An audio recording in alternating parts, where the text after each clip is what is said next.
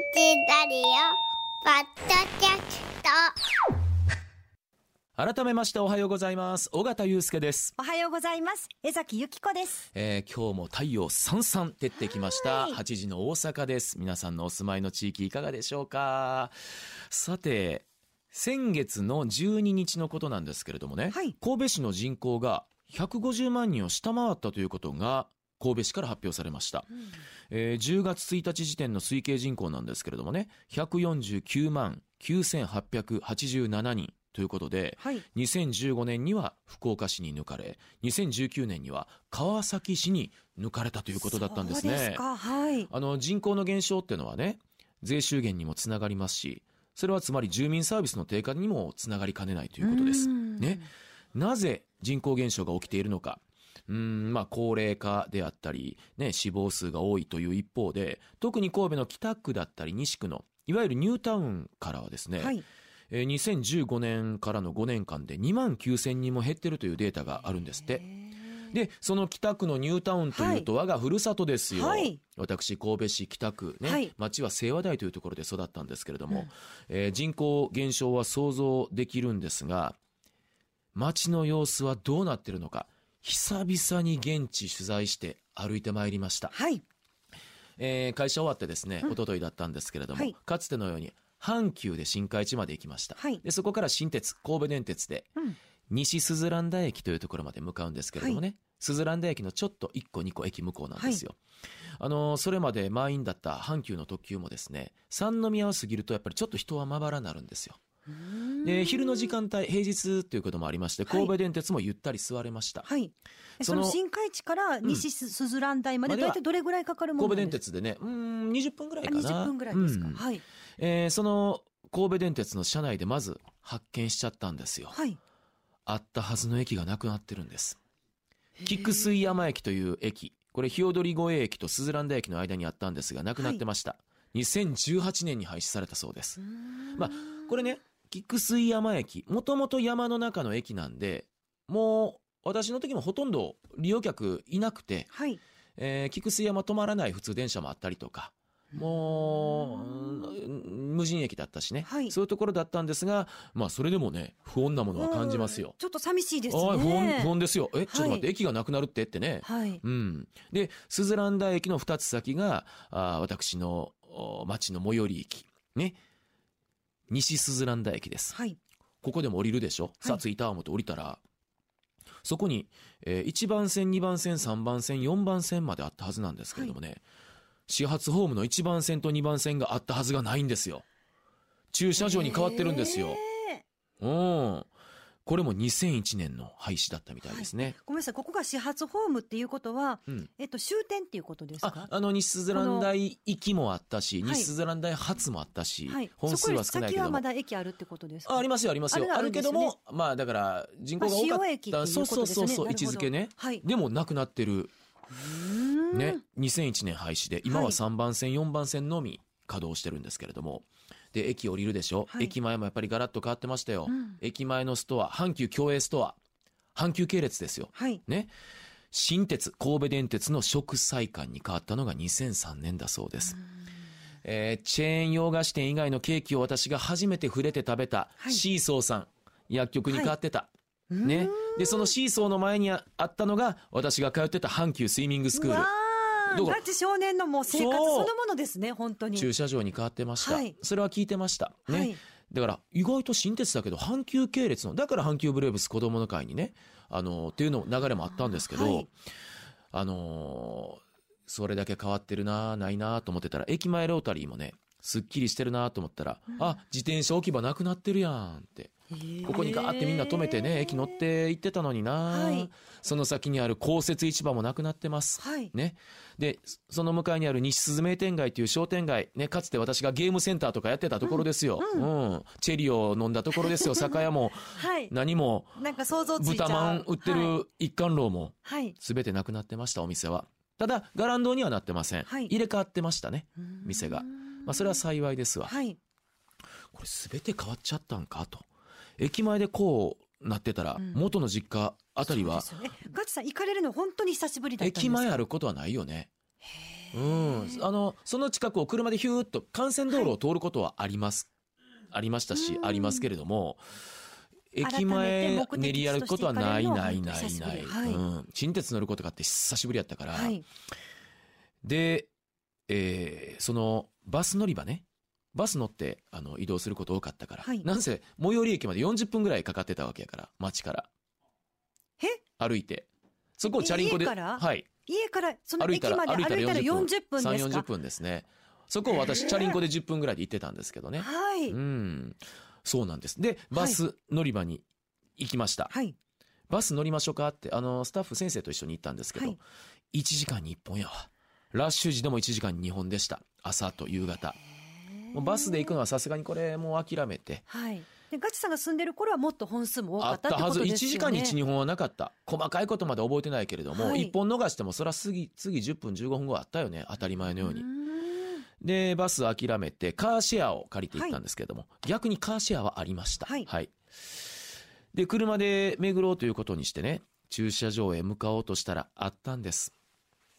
あれは中学高校の時にね、あったお店がそのままの形だったんです。はい。コーヒーの鈴屋さん。はい。佇まいも一緒。町屋風なんですよ。うん。で、民芸風と言ってもいい外観と内装なんですけれどもね、かつて、えーあれはね、今でも覚えてる兄貴も母親もコーヒー好きで、うん、コーヒー頼むわけですよね。はい。じゃあ、マンデリンもらおうかな、って。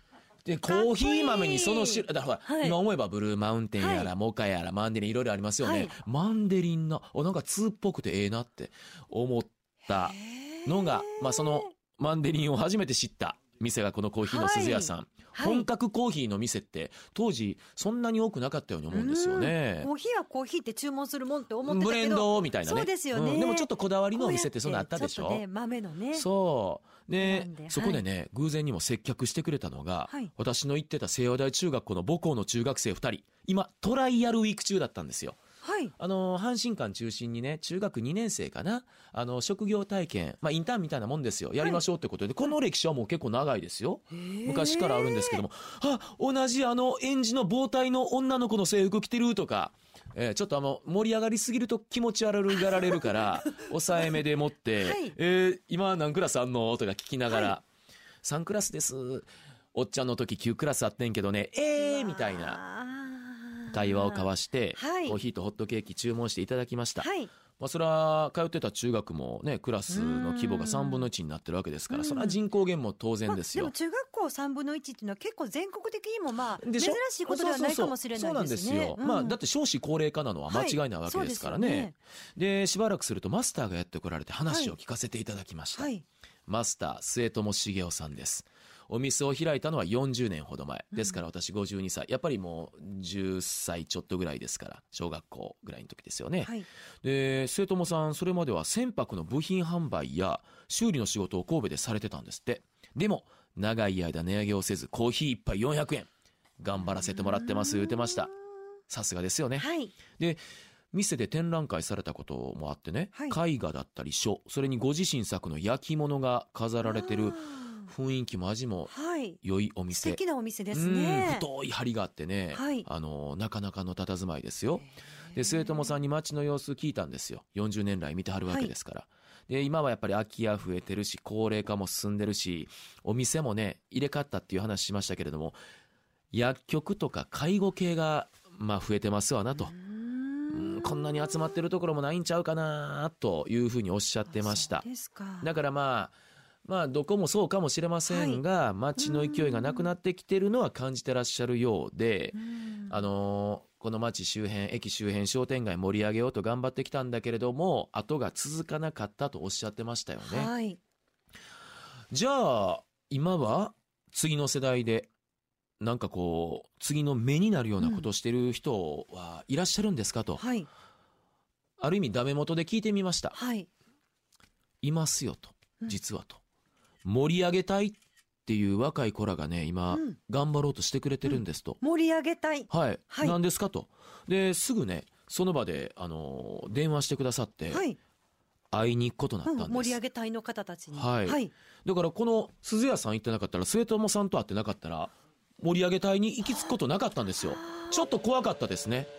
本当に。そうですね。うん、ここに行ってなかったと思うとというね、、はいい。やーちょっとねそういうだからこれがなんかこうね出会いの呪術つなぎご縁の呪術つなぎのまずこれがそうそう。一つだったんです。パスタの生徒もさんもたまたまいてくださったけどもしかしたらその日いらっしゃらなかったら会えなかったですもんね。まさにそう。なんですよ。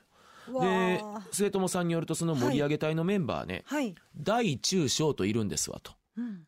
どういうことなんかなと。その時はなんかよくわからなかったんですが後でわかります。ね、うん。何かというと電話でやり取りして教えてもらうと、盛り上げ隊の方たちがいる場所はあの西スズラン台から2つ新海町方向に戻りましてスズラン台駅もうはい。帰還駅ですわ、はい。そこをあのー車高があったり、えー三田方面に行くこう分かれるところだったり、うん。はい。あの新海地からあのー西スズラン台三田方面に行く中での帰還駅、うんそこに神話大学って聞いたことあるでしょ？あります。はい。我々の世代でいうと高校とかもありますよね。藤原紀香さんでおなじみのそうです。私のはい友達も行ってました。でしょ？はい。で神話大学大学の大学のキャンパスはスズラン台にあるんですね、はい。でよしその前にちょっと清和台の故郷のふるさと目黒かってことになりまして、えー実際町行ってみるとね、はい。新しい家も多いんですよね、えー。あれ？もうちょっとね家自体が、あのー経年劣化してるかなと思ったら、はい。まあ改装とかおそらく外壁のこう塗装塗り替えとかしてるんでしょうね。くすんだ街には見えなかったんですよ。あ、そうですか。うん、でそうそう。あのーおちょっとホッとして、はい。であの昔ながらのね、えー見慣れたお名前とかもあってはい。うわびっくりしたのが母親と仲良かったあのおばちゃんおるってのも井戸端会議してるやん、え、そのおばちゃんで会ったんですか？あの車でカーシェアで行ってたから声はかけられなかったけど見うわいはる思って。あの家の近所やったから。あ、そうでもですか。家の近所もやっぱりね変わってるようであのお住まい変わってない。もうそこは8割方一緒でしたね、はい。で自分の自分の実家のね。跡地まで行きましたからね。はそこはもう家建て替わってるんですけれど、はい。で近所のおばちゃんも言い張った。うん。で近くの公園もそのままです、はい。やっぱり自分がね昔使ってた時と今大人になってるから小さく感じましたけれどもね。で野球をしてたグラウンドもねちょっと先生行こう行こうって連れてって。はい。そのグラウンドと森の間にある私が土の子を見つけた側溝もそのままありましたよ。先生、ここに土の子おったんですよ。ビチビチビチビチっておったんですよ。あ、なんか確かにいそうな気しますって。気使って言わせましたけどもね。でも、ほんまね、公園って意外と手つかずでそのまんまあるもんなんやね。あの、ベンチのあの、うん、形、色。まあ、ちょっと塗り替えはあったかな。はい。佇まい変わらないのね。まあ、配置とかって何もなかったら買えないですもんね。まあ、シーソーとかブランコとかもいきなり場所変えるってことはうんないですもんね場所も佇まい。も変わらなくて、それにびっくり。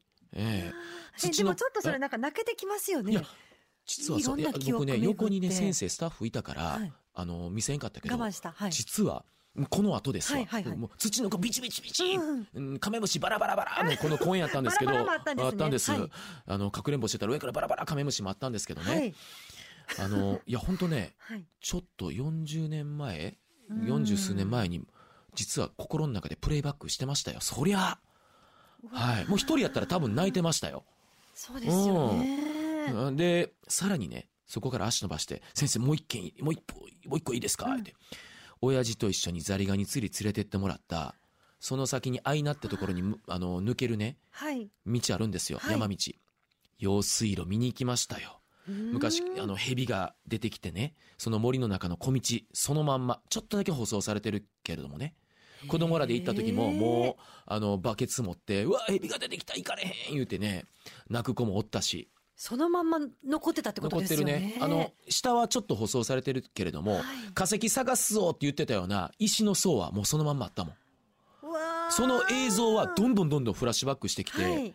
で森が終わるところにあった田んぼはなくなってたんですけど、はい。貸し農園になってましたね。でその農園の横を流れる用水路はそのまんまでしたでそこでね実は亀見つけたなザリガニ取ったなあの頃とほぼ変わらない自然も残ってましたでこの自然があるんやったら人口もう多少減ってもええんちゃうとか、はい。つい思いうんがちになりながら、うん気持ちがちょっとその自然の方に持っていかれると、もうそこでちょっと満たされますよね。うんでも、いやいやいや、ちょっと待ってとうん。これから盛り上げ隊の方たあ、ちのいるね、神話大学、はい神話大学に向かいまして、はい。盛り上げ隊っていうのはね、正式名称、アニュマム西鈴蘭台盛り上げ隊という、まあこれ名刺もいただいたんですけれども、はいこれが正式名称で、はい。神話大学のキャンパス行くと、あ、今女子大じゃなくて共学なってんねんやっていうのもあったんですけど、キッチンカーが止まってましてね、はい。そこに、エプロン姿の背の高い女性と低めの女性がいました。はい。大中小の大と小。はい。なるほどと。あ、身長の話だったんですか？だったみたいです。あなるほど。もう見た、見てすぐ分かったよね。あへーあれやあの方や大と小やん言うてね。タチさんたちのこと待っててくださっあたんですか？連絡してるから。はい。まあ待ってるって売りながらね。ねはい。で、あの、ポチポチ授業の合間に学生も買いに来られてるし、で、いただいたね、西鈴蘭台盛り上げ隊の名刺にも、大きいサイズ、優香、小さいサイズ、舞、はい。中くらいサイズ、さゆりと書かれてます。はい。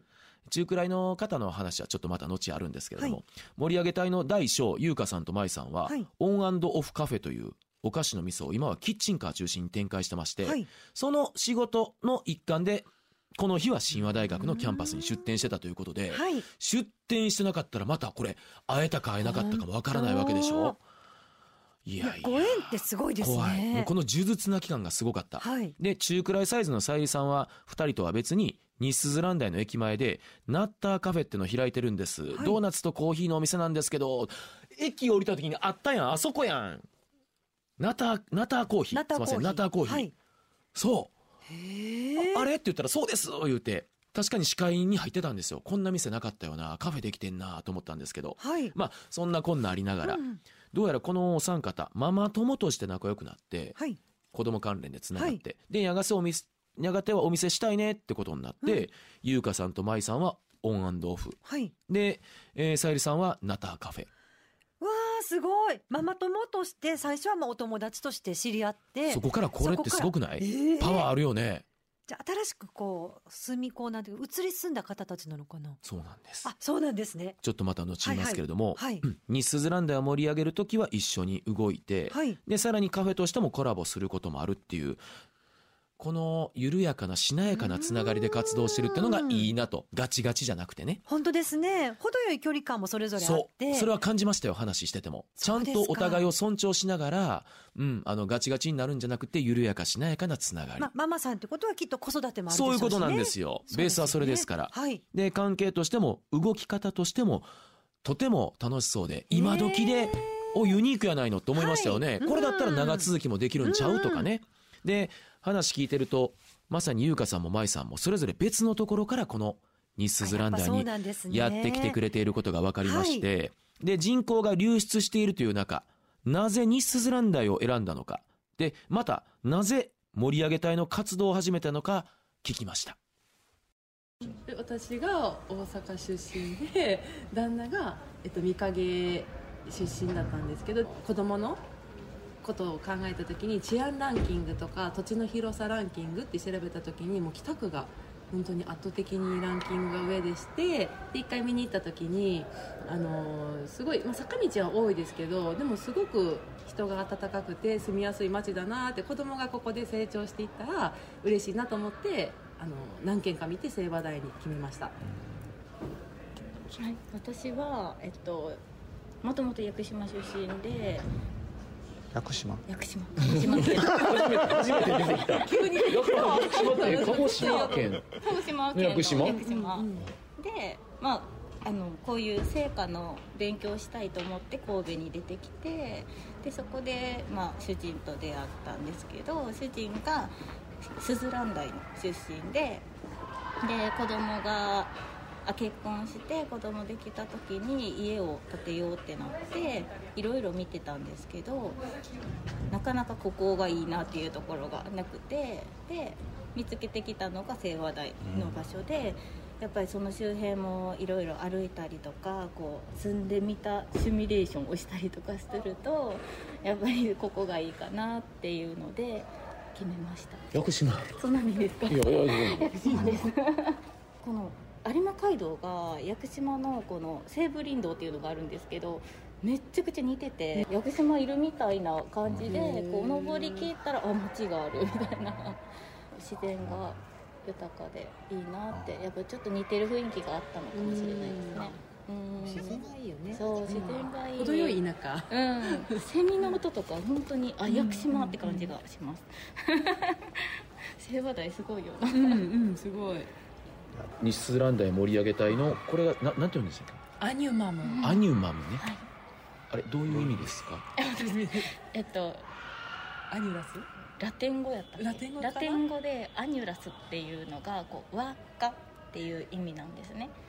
人と人のこの輪をつないでいきたいっていう annulus から取ったアニュとマムが母親お母さんってことなんで3人とも、まあ、ママしてるのでママ同士のつながりとか、まあ、ご年配の方のつながりとかお子様とかもうみんなのつながりをこう輪でつないでいこうっていう由来です。アニュマム。でそのアニュマムの西スズランダイ盛り上げ隊うです。結成しました、はい。えー今後どんな感じのイメージ持たれてるんですか？活動の幅としてはうんやっぱりなんか子供が楽しめる場所が少なくて最近そのすずらん公園ができたんですけどもうみんなもうやったみたいな感じだって公園一つで。本当に行くところがもう下るかうん上に三段に行くかとかしかないから。あ下るつまり町の方と海へ山とかああそういうことか。そう下山って言ってるんですけど。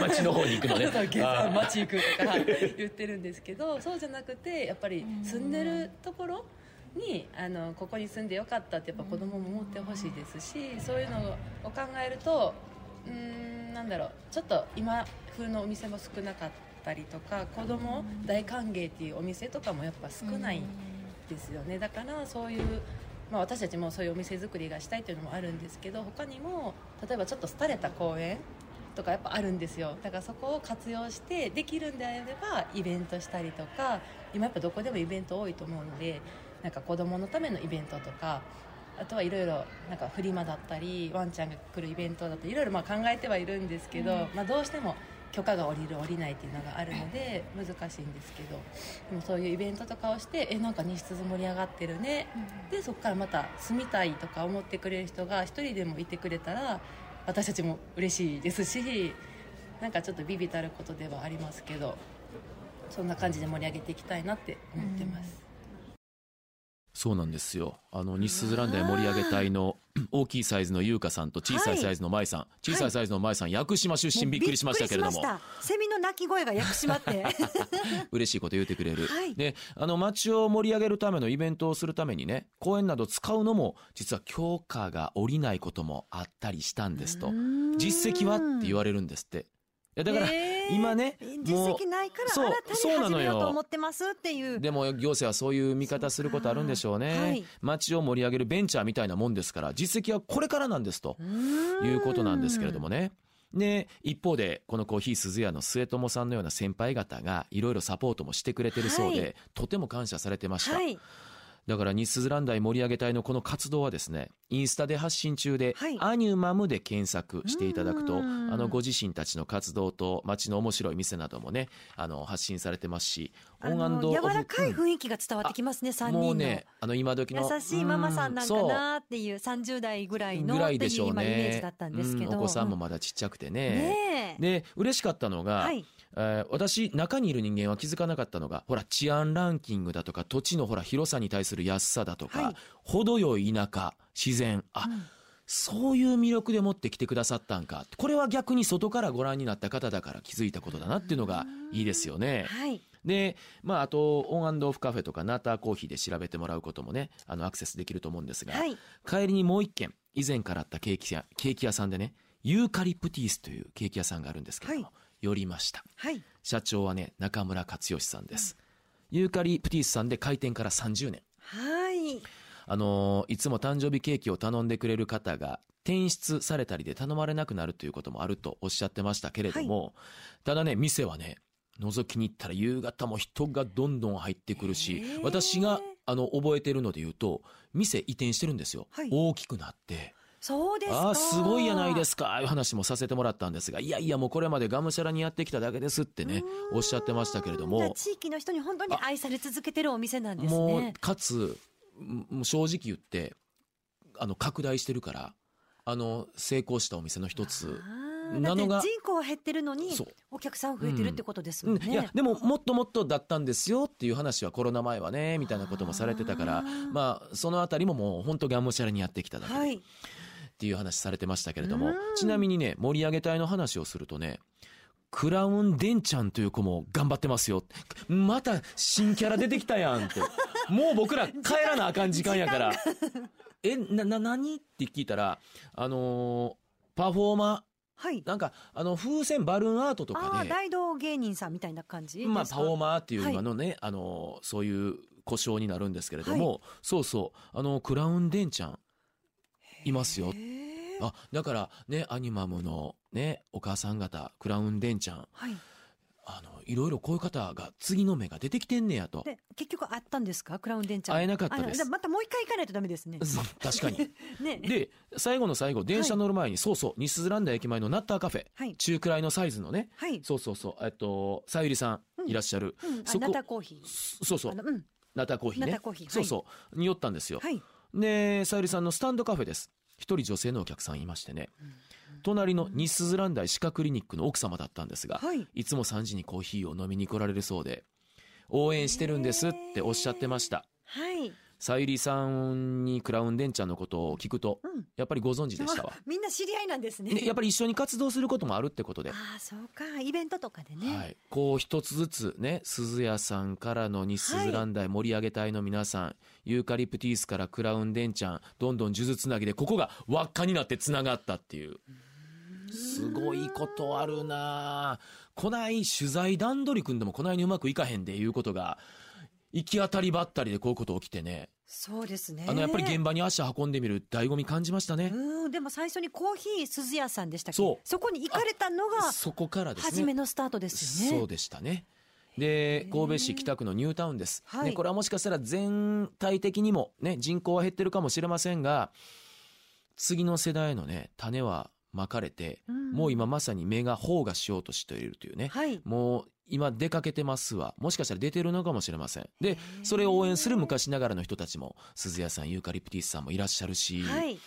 そんなね、息吹というか、人口が減ってるという他の町にも、これは神戸北区だけじゃなくって、やりようヒントでもあるし、あるんじゃないのって、最後ね、実は最初心配してたんですけど、数年後が逆に私楽しみになりました。はい。うん。で、中にいた人間ではわからない、外から来てくださった方の気づきとかね、らいろんなランキングありました。今はそういうふうな指標もあるじゃないですか。はい。程よい田舎、うん、何もこういう資源がないっていう高望みするんじゃなくってその中でこうできうることを考えてこういうパワーのある若者、はい若い人たちが出てるのは捨てたもんじゃないなって逆に応援する人たちがまた増えたなっていう。